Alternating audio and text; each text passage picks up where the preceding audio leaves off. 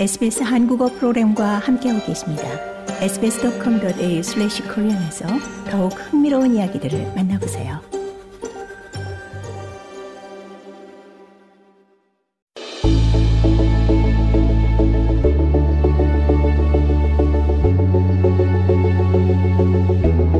현대과학에서 수학은 더 이상 추상적인 도구에 그치지 않고 자연과학, 공학, 의학, 사회과학 등 다양한 과학 분야에서 핵심적인 도구로 사용되고 있습니다.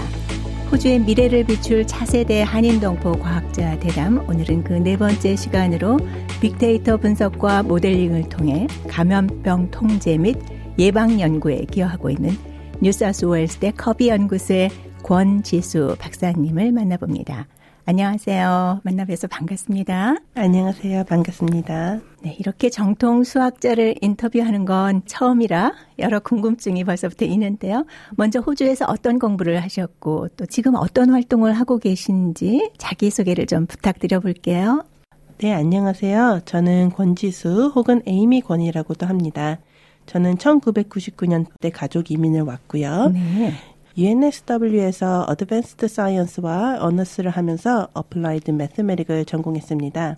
그 다음에는 UCLA에 교환학생으로 다녀온 후에 UNSW 메디슨 패컬티에서 전염병 전파에 대한 수학적으로 모델링을 하는 PhD를 수료했고요. 현재는 UNSW Kirby Institute에서 렉처러로 있습니다. 네, 그렇군요. 네, 커비 연구소.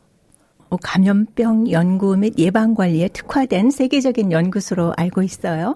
구체적으로 어떤 연구들이 진행되는 곳인가요? 네, 저희 연구소는 세계적인 전염병 연구기관이고요. 감염성 질환 및 건강 관련에 대한 예방, 진단 및 치료 방법을 적극적으로 연구하는 것을 목적으로 두고 있습니다. 저희 연구소에서 나온 리서치 결과들은 호주와 아시아 태평양 지역을 중점으로 세계적인 영향을 미치고 있고요.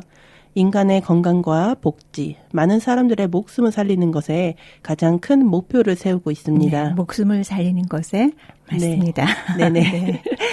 현재 저희 연구소에는 13개의 연구팀이 있는데요. 네.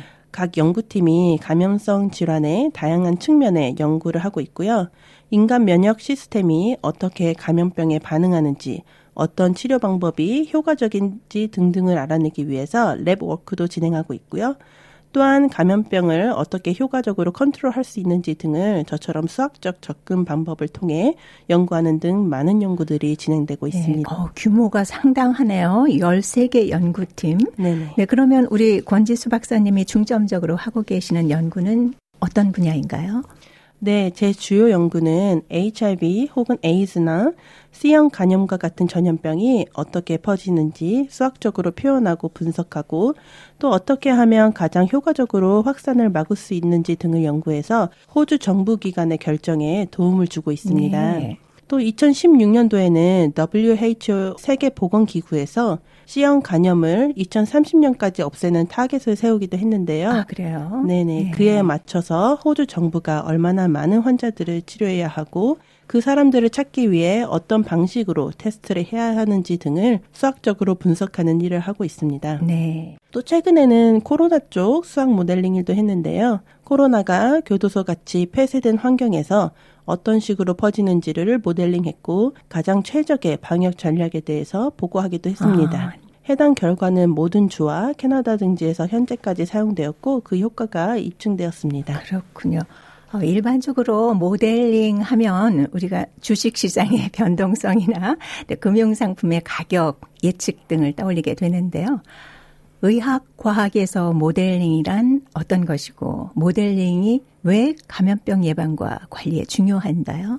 네, 제가 앞서 말씀드렸다시피 제 주요 연구 분야는 수학적인 감염 모델링인데요. 대부분 많이들 생소해하세요. 네. 하지만 이런 수학 모델링은 지금도 상당히 많은 곳에 쓰이고 있습니다. 제가 했던 최근 코로나 관련 연구가 그 좋은 예시인데요.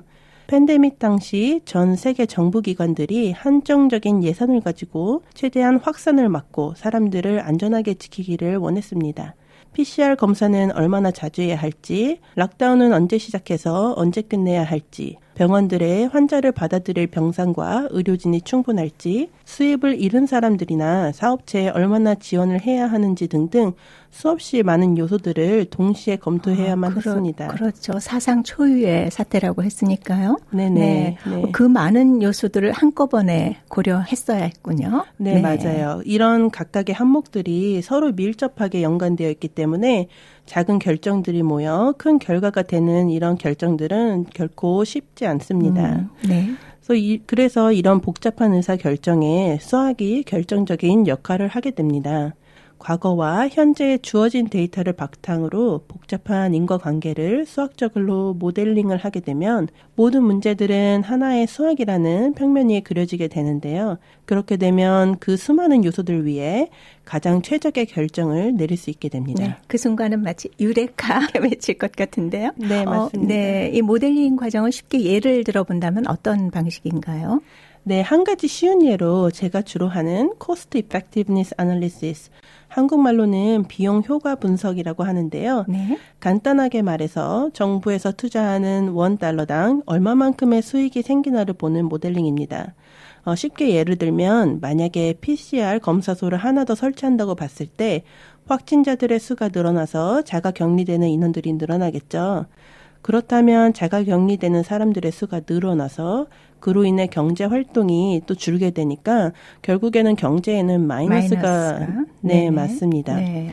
하지만 코로나 확산을 막음으로써 롱텀으로 봤을 때는 치료 비용을 감소화하고 코로나로 인해 죽는 사망자를 또 최소화할 수 있으니까 전체적으로 봤을 때는 오히려 이득이 될 수 있는 거죠. 네. 하지만 그렇다고 PCR 검사소를 무작정 늘리는 건 또 도움이 되지 않습니다. 왜냐하면 예산은 항상 한정되어 있기 때문이죠. 그렇죠. 네. 그래서 수학이 아니라면 이런 결정들을 내리기가 결코 쉽지 않습니다. 수학적 모델링의 중요성을 팬데믹을 예를 들어 이해하기 쉽게 강조해 주셨는데요. 모델링을 통한 분석 결과가 정부 정책이나 공공보건 대책에 어떻게 영향을 미치게 되나요? 네, 제가 주로 하는 바이러스 전파 모델링은 주로 얼마나 많은 사람들이 C형 간염에 걸려 있으며 이로 인해 얼마나 많은 사람들이 죽는지 등을 예측해서 호주가 WHO가 세운 헤파타이티스 엘리미네이션 타겟을 따라갈 수 있을지에 대한 평가를 하고 있습니다. 1년에 몇 명의 사람들을 진단하고 치료해야 하는지 등에 대해서 발표했고요. 이러한 사람들을 치료함으로써 얼마나 많은 사람들의 목숨을 살릴 수 있을지 등에 대해서도 네. 연구하고 있습니다. 또한 단순히 치료를 받는 것에 끝나는 게 아니라 얼마나 많은 사람들이 아직까지도 C형 간염을 인식하지 못해서 간암이 돼서야 치료를 네. 받고 결국에는 죽게 되는 그런 안타까운 현실도 발표해서 많은 주목을 받고 있습니다. 인식교육의 중요성을 다시 한번 깨닫게 됩니다.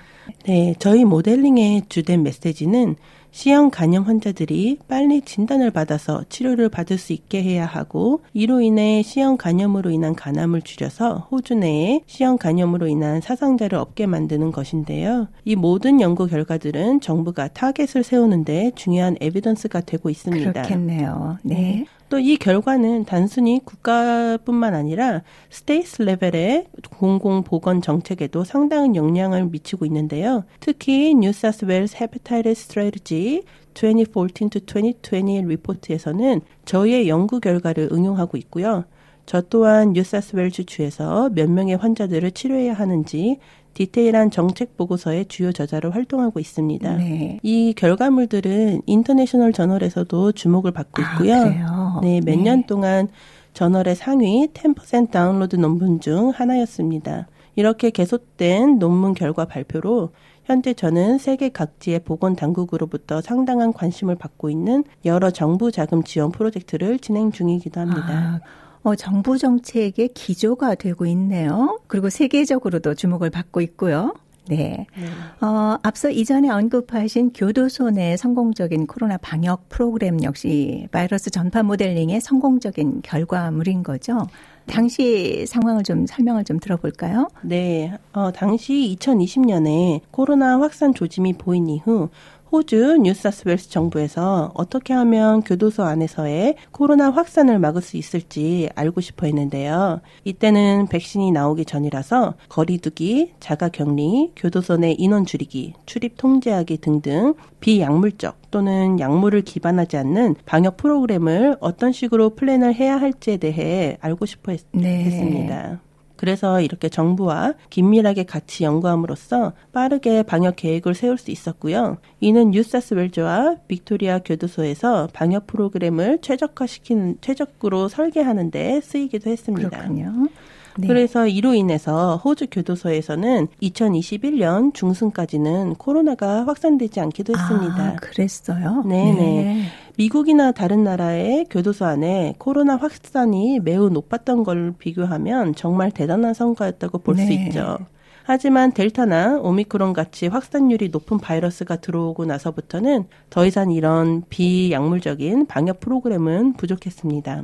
그래서 백신이 호주에 들어오고 나서 이제 백신의 효능에 대한 데이터가 많이 나오고 나서 저희가 백신 이펙티브니스에 대한 모델링도 했는데요. 네.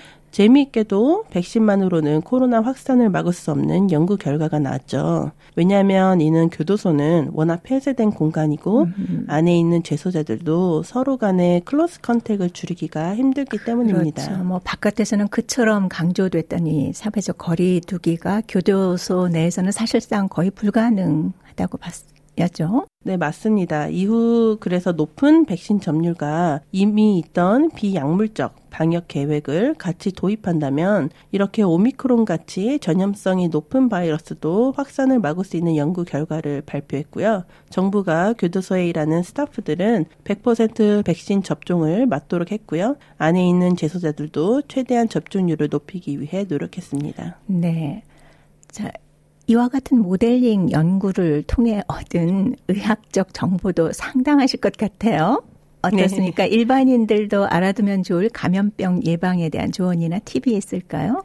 네, 일단 C형 간염이나 다른 전염병의 경우에는 각각 다른 방법으로 전파가 되는데요. 우리가 흔히 알고 있는 A형 간염이나 B형 간염은 백신이나 예방 접종이 가능하지만 C형 간염은 예방할 수 있는 백신이 안타깝게도 아직 없습니다. 아, 아직 없어요. 네. 또한 C형 간염 같은 경우에는 자신이 걸렸다는 사실을 모르고 있을 수도 있기 때문에 나중에 간암으로 되고 나서야 알게 되는 경우가 많습니다.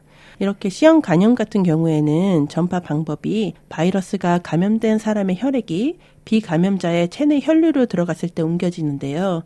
아주 작은 양의 혈액으로도 바이러스는 전파될 수 있습니다. 제대로 멸균이 되어 있지 않은 주사기를 사용했을 경우, 네. 또 멸균되지 않은 기구로 문신을 했을 경우, 네. 또 성관계 시 제대로 된 보호장치를 사용하지 않는 경우 등으로 전파될 수 있습니다. 그렇군요. 특히 요즘 뭐 젊은 층에서 성형 문신이나 타투 같은 거 많이 하시는데 이 점 유념하셔야겠네요. 네. 네, 맞습니다. 이제 C형 간염에 걸렸을 경우에 가장 큰 고민은 누군가에게 감염 상태를 밝히는 것일 텐데요. 밝힌 후 받게 되는 사회적 차별 등에 대해 걱정을 많이 할 것입니다. 그래서 제가 현재 주목하고 있는 연구 분야는 C형 간염에 걸린 여성 이민자들이 제대로 된 케어와 치료를 받고 있는지에 대한 것인데요. 특히 호주에 계신 한국 여성들이 얼마나 많이 C형 간염에 노출이 되어 있는지, 제대로 된 케어를 받고 있는지에 대해서는 잘 알려진 바가 없습니다. 그렇군요. 네. 이분들이 언어적으로나 사회적으로 어떤 장벽은 없었는지, 쉽게 의사를 볼 수 있었는지에 대한 연구조사가 더 이루어져야 된다고 생각합니다. 이런 연구활동은 사회적으로 약자에 놓인 이민자 여성들에게 평등한 케어를 받을 기회를 줄 것입니다. 네, 아주 중요한 말씀을 주셨습니다.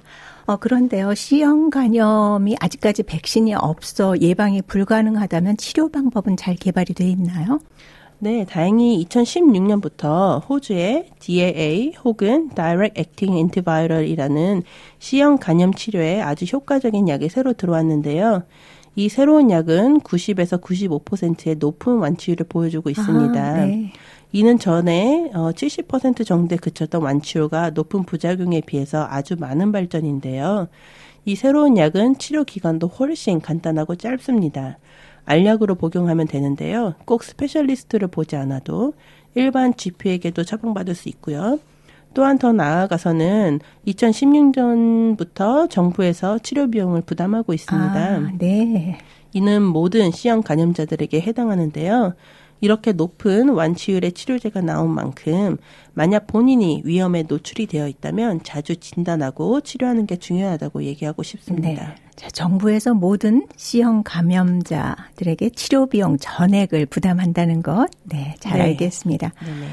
자, 어떤가요? 다른 생명과학 연구에 비해 획기적인 발견이나 경험은 적지 않을까 싶은데요.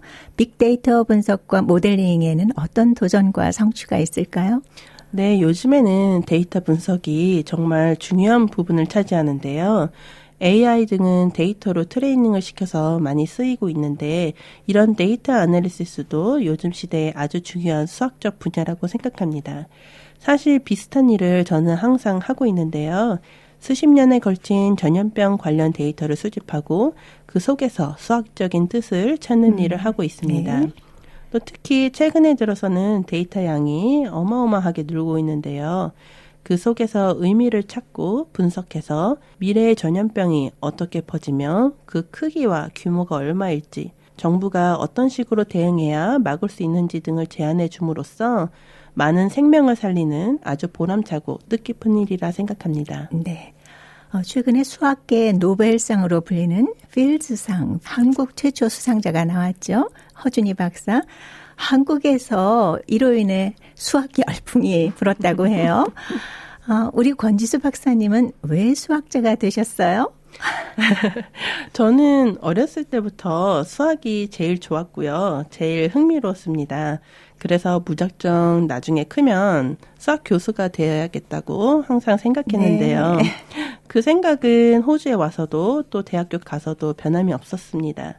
처음에 근데 과를 고를 때 저희 아버지가 수학을 좋아하지만 수학과를 가면 할 수 있는 게 정해져 있으니까 바이오메드 엔지니어링을 해보면 어떻겠니? 라고 제안을 하셨어요. 네. 그래, 그 당시에는 바이오메드 엔지니어링이 엄청 인기가 많았거든요. 그래서 그것도 재밌겠다 생각해서 들어가게 되었습니다. 하지만 저는 진짜 수학이 제일 재밌었나 봐요.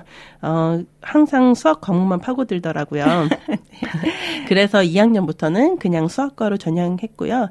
그중에서도 어플라이드 매스메릭에 큰 흥미를 느껴서 이렇게 리서치까지 이어지게 되었습니다. 제가 수학을 좋아하는 가장 큰 이유는 수학이 세상을 이해하고 무언가를 증명할 수 있는 가장 강력한 도구라고 생각하기 때문인데요. 또한 우리 주변에는 항상 수학과 과학이 존재하기 때문에 빠질 수 없는 과목이라고도 생각합니다. 네, 우리 권지수 박사님의 수학 지론입니다. 네. 최근 출산 휴가로 연구에 공백이 있으셨던 걸로 알고 있어요. 쉼 없이 이어지는 연구에서 이런 공백을 어떻게 효과적으로 조절할 수 있었나요? 일단 제가 출산 휴가의 공백을 효과적으로 조절할 수 있었던 데에는 저희 연구원들의 도움이 가장 컸다고 얘기하고 싶습니다. 제가 휴가를 가기 전에 제가 하고 있는 프로젝트에 대해 걱정을 많이 했는데요. 제 교수님들이 저에게 출산의 휴가는 미안한 일이 아니고 축하할 일이다. 너무 기쁜 일이니까 걱정하지 말고 다녀와라 라고 말씀해 주셔서 저에게는 너무 큰 힘이 되었습니다. 네, 굉장한 배려네요. 우리 권지수 박사님이 평소 신임이 두터우셨다는 증거 아닐까 싶은데요. 네, 감사합니다. 또 호주에서는 그랜트 어플리케이션이나 프로모션 때 커리어 디스럽션 혹은 업무 중단이 된 기간과 이유에 대해서 명시하게 되어 있는데요. 이는 육아휴직이나 불가피한 이유로 잠시 일을 쉬게 된 동안에 일을 하지 못한 것에 대한 부당한 대우를 받지 않도록 해주기 위해서 만들어진 제도이고요. 예를 들어 제가 1년을 쉬었지만 그 1년간의 연구 실적이 없는 것을 문제 삼지 않고 그 앞뒤 기간을 토대로 계속 연구 실력이 향상되었다고 봐주는 겁니다. 이런 시스템들이 제가 육아휴직을 다녀온 이후로도 계속 연구를 할 수 있는 큰 기반이 되어주고 네, 있습니다. 그렇군요. 수학이 좋아 수학자의 길을 고집한 순수 수학자에서 현재는 의과학 분야의 연구자로 다양한 경험을 축적해 오고 계신데요. 앞으로 미래의 수학과학자를 꿈꾸는 지망생들에게 조언을 준다면 어떤 말씀일까요?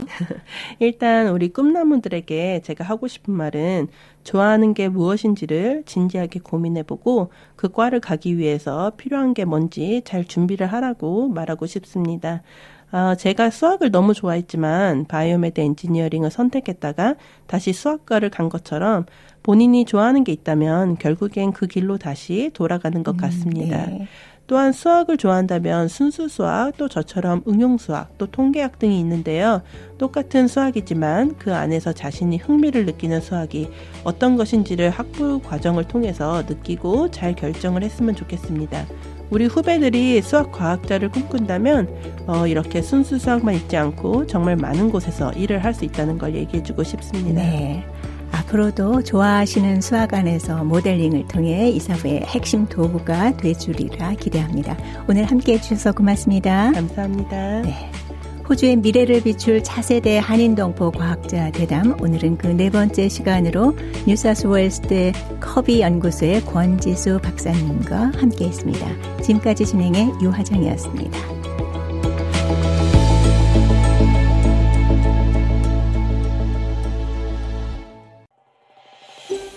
더 많은 이야기가 궁금하신가요? 애플 팟캐스트, 구글 팟캐스트, 스포티파이 또는 여러분의 팟캐스트를 통해 만나보세요.